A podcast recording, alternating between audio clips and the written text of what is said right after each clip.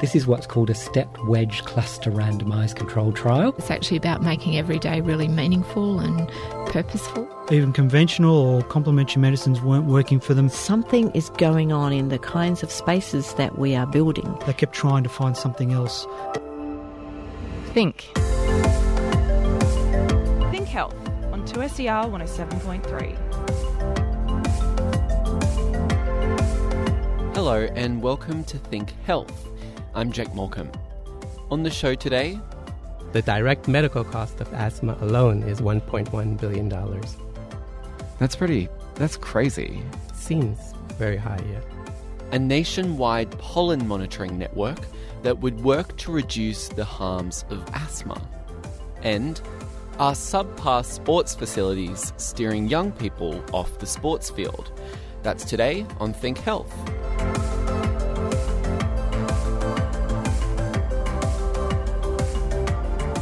But up first. So it's called Step Kinnection? Yeah, that's the name. I don't know why we came up with that name. We just like you know messing with the words and it's the Kinect, but it's all it's a stepping game. So it's like connecting these points, and we just said ah, Step Kinnection doesn't make sense, but it's catchy. Like people might remember it. This is Jamie Garcia. Jamie is a lecturer in the School of Software at the University of Technology, Sydney. And he is also the brains behind a game called Step Kinnection. And it's one that takes you around the world. Off to India. Yeah, off to India. Welcome to India. Uh, you're supposed to go through all these different countries, dancing to different music, and you're gonna be collecting fruits. Collect as many mangoes as you can. So collecting fruits will give you money, and you can use that money to you know unlock new levels and keep traveling. You play the game using an interactive camera, which means you're not slumped down on the couch. You play standing up. The camera will register your movements as you wave your arms to the right, as you shake your leg to the left. So you don't have to press any buttons or anything. It's it's intuitive. You just point to the thing on the screen, and it happens. Your feet appear as little footprints on the screen, and you collect the fruit by tapping your foot in that direction. But there are also things you're trying to watch out for. And don't step on the ladybug. Yeah, you have to make a quick decision to avoid the obstacles. So we give points for if you don't step on it. Remember, step as fast as you can.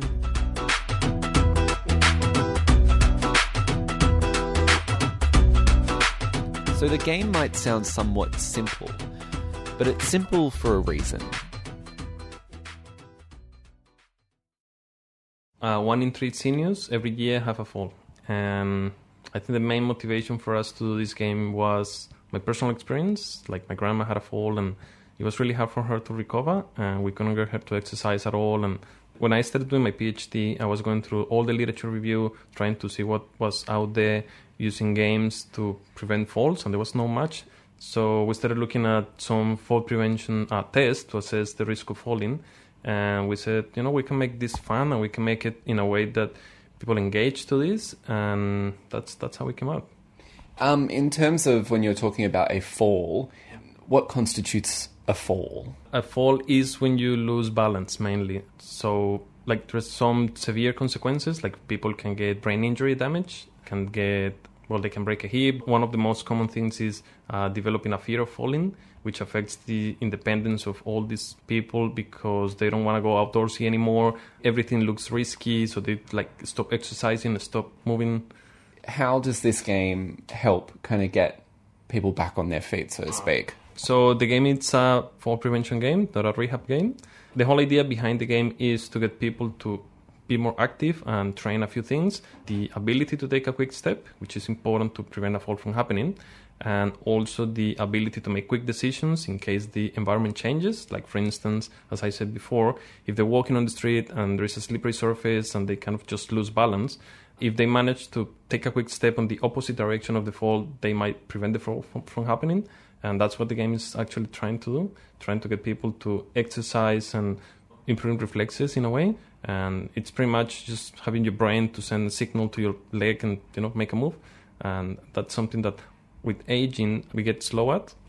And have you seen after maybe someone who has had a fall and has since played the game, have you seen their reaction times improve? we, we run a lot of like clinical assessments. So the study was run for like 12 weeks. Every four weeks, we would come and visit them, run a whole bunch of tests like reaction time tests, cognitive tests, and we notice an improvement. So over time, in average, they all improve by 11%. And, and what does that 11% mean, really? Or what does that indicate? So we use something called the Choice Step Reaction Time Test, and it's a stepping test created by the guys at Neuroscience Research Australia a few years ago. The test is, involves the person standing on a platform and taking quick steps according to some stimuli presented on the platform. You get the average response time from 20 trials, and that gives you a number, say 100 milliseconds when people started playing with this game, we noticed that that number was getting lower and lower and lower, which means they're getting faster and they're getting more coordinated and you know improving their uh, ability to take those quick steps. So that's a good outcome. What was the option, or what would people do before things like this to if they'd experienced a fall and, and try and prevent them in the future?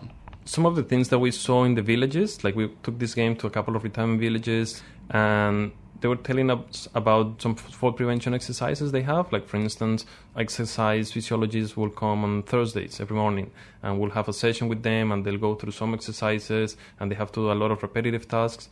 But most of them say that's so boring, like, we don't really like it. Like, I know we know it's good. We going we know it's gonna help us, but at the same time, it's like you know you just gotta move your leg, move your arm, do this, do that ten times, then switch your leg and that's that's not fun. And that's when we saw the potential of using this game to get them to exercise because the fun component of the game is kind of engaging and it helps that adherence. And did you see they were keen to to have a go? Yeah, it was funny. We actually had a presentation. We went to the village, had a, the game, so we let them play with the game, and they like we gave them an expression of interest form because we we didn't want to be like too pushy. So we said we're gonna do this study. It's gonna help you. Uh, if you're interested, just give us a call. And a lot of people did. Although the game is meant for people who've had a fall, it's not designed for everyone. Some of them were uh, colorblind, which is not we couldn't like they can play the game that way. Or some of them like had a knee replacement recently, so they're not really fit and also we tried to get the GPs to give us some uh, letters saying they're fit enough to play with this. Some of them were not. So, what is the, I guess, the benchmark for someone to be able to play this? Uh, I guess someone who lives independently with no issues, like someone using a walk stick, is not wouldn't be able to play the game, or someone with a mild cognitive impairment. I think anyone can do it as long as they can still walk, they can still do daily activities like cooking, going to the toilet, that kind of thing for some of those people that you'd mentioned, perhaps someone who was colorblind or someone who was walking on a cane or, or had knee reconstructive surgery, is there scope for these types of games to kind of branch out even further and, and be able to work for these people who might not be able to play this one just yet? Uh, yep, there is a new well, there's a new research project going on with one of my uh, colleagues, and looks at instead of stepping on the on the game like using stepping, it's tapping on a surface the action of tapping, which is being performed with the hand, has sufficient power to improve your balance in a way. Also, we're looking into the VR headset. So we're trying to see if maybe we can use VR and the tapping app instead of the Kinect. It's a lot easier that way. It's more portable. It's cheaper. Like this thing was just 15 bucks on eBay. And if you have a mobile phone, you just slide it in, put it on, can play with the game. So we're looking into that at the moment. Jamie Garcia, lecturer in the School of Software at the University of Technology, Sydney.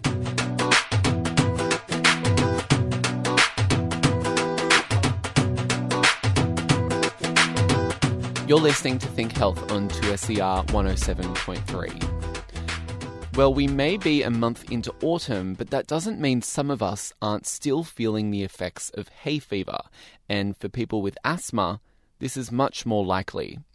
Medical researchers and scientists from around the country met in Victoria last week at an asthma symposium to talk establishing a nationwide pollen monitoring network called the Australian Pollen Allergen Partnership, or AusPollen. Currently, Australia has no standardised system to monitor the rates of pollen, which, when transported through the air, can heighten the symptoms of asthma, cause general discomfort and flu like symptoms, and in more serious events, result in hospitalization. Alfredo Huete is one of the lead researchers in developing AusPollen, and he also attended last week's symposium. Alfredo started off by telling me the annual medical costs of asthma across the country, which are pretty extensive. The direct medical cost of asthma alone is $1.1 billion. That's pretty, that's crazy. Seems very high, yes. So does that uh, those costs involved is that for things like medications or things like inhalers? What what is this direct cost that's costing 1.1 billion dollars? I guess everything involving patient and doctor visits and medication and treatments. The medication itself can be quite expensive in some situations, and counting the indirect costs, they estimate thirty billion dollars. And what's indirect costs of that? I guess you're, we're talking about not just direct patient doctor involvement, but all of the ancillary services might go into this, like ambulances and people missing work, school kids having problems. So all of these add up. They're indirect, but they add up to the total cost of uh, grass pollen problems. But I think what's quite amazing too is that from the mid 1970s, there was not very much problem. So it's, been like in the last 40 years that you've seen this steady rise in hay fever and this problem with uh, grass pollen. We actually don't know why, so we're trying to understand. There's all kinds of people that have uh, different views on that subject, but it is unknown. And what are some of those differing views on that? If we're going back to 1970s, I guess we can imagine that maybe we're stirring up urbanization of cities, is stirring up surrounding peri-urban areas that are rural, and all kinds of land use activities there. In Victoria, in particular, they're sort of blaming the prevalence now of ryegrass, which is a introduced species. It's not native, and same thing here. There's a lot of invasive species that are being blamed or directly linked to some of these allergy problems and asthma. I want to go now to talk about that Australia has no national pollen monitoring program. What is a pollen monitoring program? Like, what are you monitoring? Just levels of pollen? Yes, there are these spore traps. So you set these spore traps up at certain heights. Usually you put them on the tops of buildings in the hospitals or universities. And then these spore traps are continuously inhaling the air and sampling, collecting the pollen. So I saw one just recently that it's a little bit different. It has a placeholder to put a slide in there, and then basically it breathes in, or the instrument keeps collecting the air, and the pollen settle along this slide. And then during the course of the day, and of course during several days, it kind of creates different bands along the slide related to the time of day or which day in particular. And then basically, then whether it's every day or in some situations every week, someone's going to go up there manually and collect the slide, replace it with a new slide, and take that slide into a laboratory. And then using electronic microscopes, you have the task now of manually counting those pollen grains. So you can identify a whole host of pollen grains when you're there. And then your task now is to count how many of those pollen grains you see. Right. And then, so after doing all that sampling, what's the significance of doing that? What is that information telling you? Yeah, so typically that might tell you the number of pollen grains per cubic meter of air. And then what a pollen monitoring system like this will do is then they'll report what the pollen count was today or what the pollen count is week by week. And then you need to collect this data so you can trace the relationship between pollen in the air and people with hay fever and asthma problems. And what we found basically is that asthma admissions to hospitals are seasonal. So there's a nice seasonal trajectories you can see. Sometimes it's high, sometimes it's low. By the same token, when you report on your pollen counts, you'll also see that there's a seasonality to the pollen. So people know to get ready and they know that it's going to start getting bad for the next few weeks. That's going to be a lot of pollen in the air. Is that like around springtime mostly? In Sydney, there's a, a very high pollen peak that usually occurs in the springtime. But Sydney in particular has pollen year round. That's due to the fact that Sydney has what we call is it's sort of like a, a zone that's mixed, meaning we have cool season grasses and warm season grasses. So we actually have two pollen peaks. So we can get one in the autumn and we can get one in the spring, but the spring will usually be the much stronger one. And so you're saying you've seen these monitoring stations around Sydney. Um, the most recent one, of course, is the one in Victoria. But if Australia has no monitoring program in place, what are you trying to do to install a pollen monitoring program here in Australia? In one aspect, we can say there has been monitoring. One thing that happened at this initial turn meeting is that representatives from the very few number of pollen monitoring traps that have been set up in Australia, everyone is doing it differently.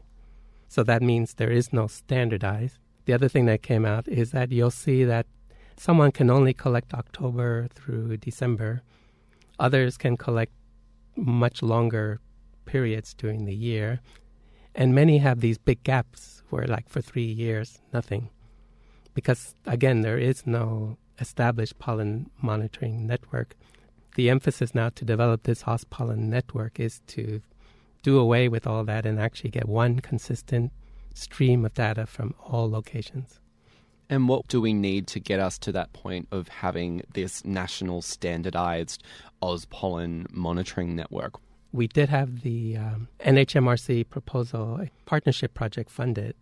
And what this allows is for this pollen team to get together with sufficient funding to purchase additional spore traps and also to have the capability to standardize the measurements, set the exact height, the right type of locations, do the same type of sampling, the same type of equipment, and follow the standards that you might see from international programs. So, like the World Meteorological Organization gets together with uh, health organizations and they try to establish international standards. So Australia is trying now to upgrade their equipment and, and, reach the same level that you see in other places. And what is the point? So you have this monitoring network. What's the medical end goal here? Mm. Well, on one hand, it's very important for patients to have information. So that's very powerful. Just having the ability to know what's going on out there. As part of this AusPollen network, we're using the smartphones technology of apps. Already, many of these cities like Sydney, Canberra, Melbourne, and a few other places already have their apps working. So you can log into an AusPollen and tap into their web apps mm. and get your own information yourself. What is the pollen count today? So that will be reported along with what is predicted for the next day. If it is going to be very bad pollen days, then you as a patient can make the decisions to stay indoors more or avoid exposure outside again, just having that power to do that to yourself is very important. Alfredo Huete, Distinguished Professor in the Climate Change Cluster at the University of Technology, Sydney. You're listening to Think Health. On 2SER 107.3. Globally, it's recommended that young people do an hour of physical activity a day, but only 15% of Australia's youth are meeting these guidelines.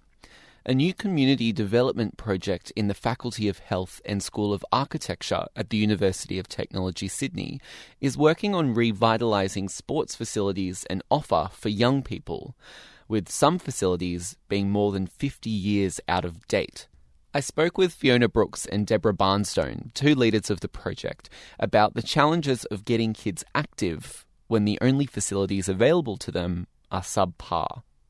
They are old. They're usually located in areas that are not ideal for sports. So, um, a great example is the soccer pitches, which tend to be along the Cook River.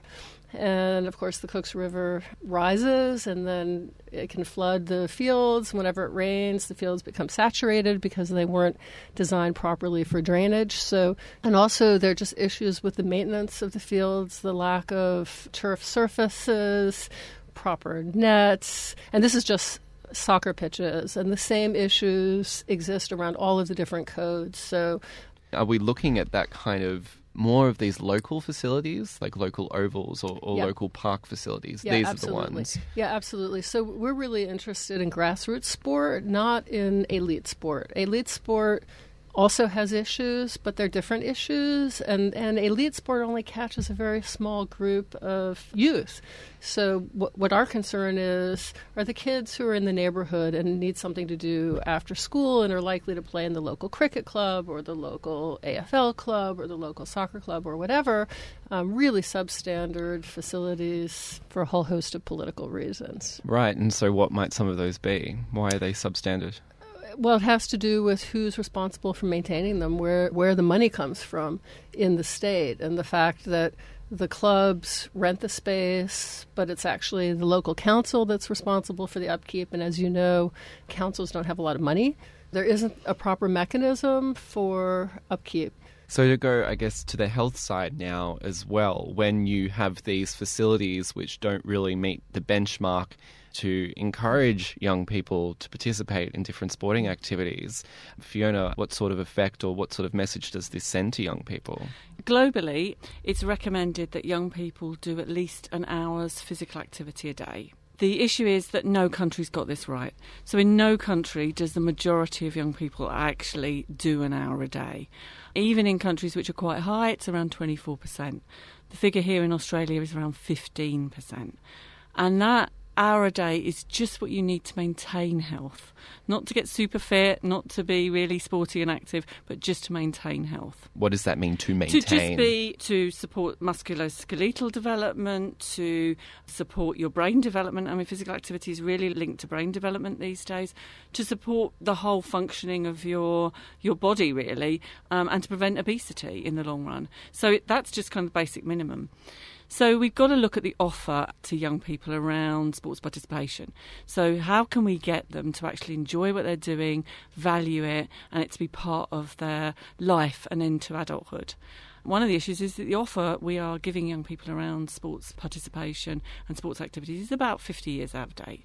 It's traditional team sports. It doesn't involve young people in structuring and organising the sporting activities, and there's very little professional coaching here in Australia.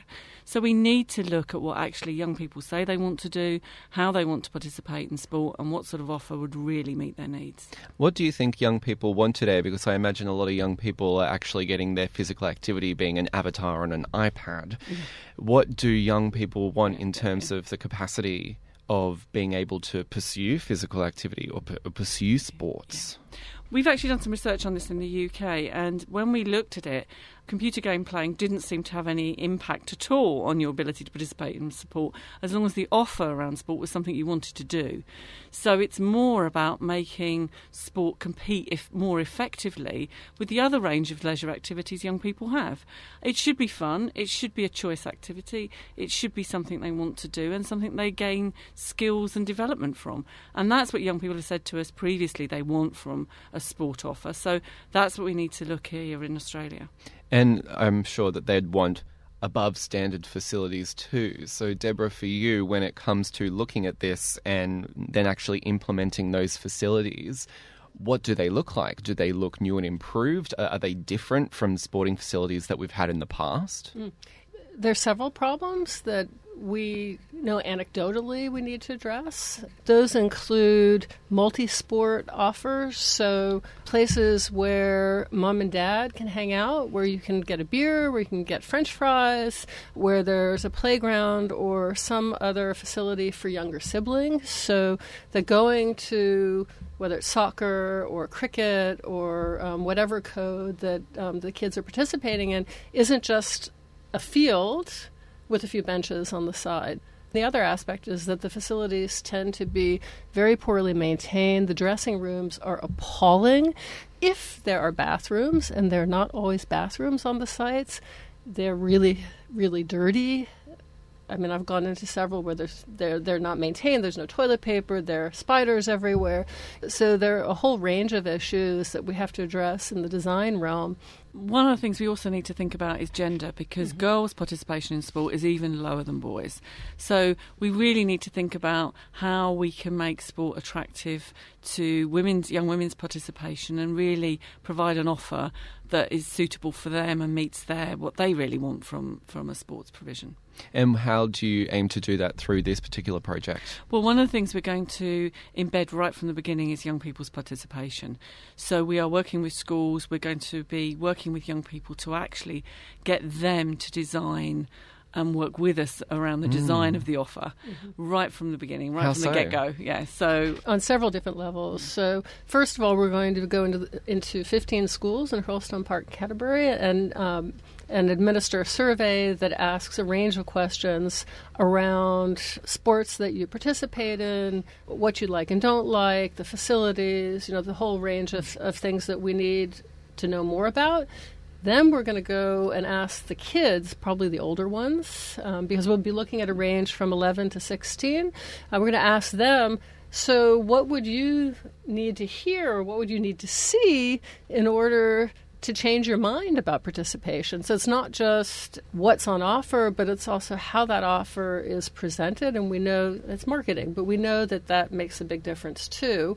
Um, and we also are pretty sure that there's a social element to this because kids in that age range, 11 to 16, are incredibly aware of what their peers are involved in. So, in some ways, we also need to inspire them as a group to want to do something. We're going to ask them to design that. So it's about the whole 360 degrees kind of reassessment of what we need to do around sport. I know from my kids who've participated in club sport here, a huge issue is how the sport is taught in the clubs. And the fact Fiona mentioned already that um, grassroots clubs and even elite clubs here tend to have coaches who aren't trained. And there's still a, dare I say, very old fashioned idea that coaching is about yelling and screaming at the youngsters. And we know that turns off the boys, it completely alienates the girls. As Fiona will tell you, um, girls just don't want to be screamed at, they, they want to have fun. You know, Mm. so so this is really about a, a holistic reexamination of what's on offer, how it's being offered, how things are being marketed to the youngsters, you know, the entire package, and how families are involved. Fiona Brooks from the Faculty of Health and Deborah Barnstone from the School of Architecture, both from the University of Technology, Sydney.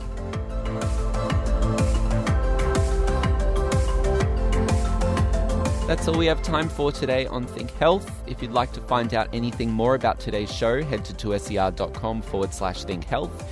If you have any questions after today's show, make sure you go and see your GP.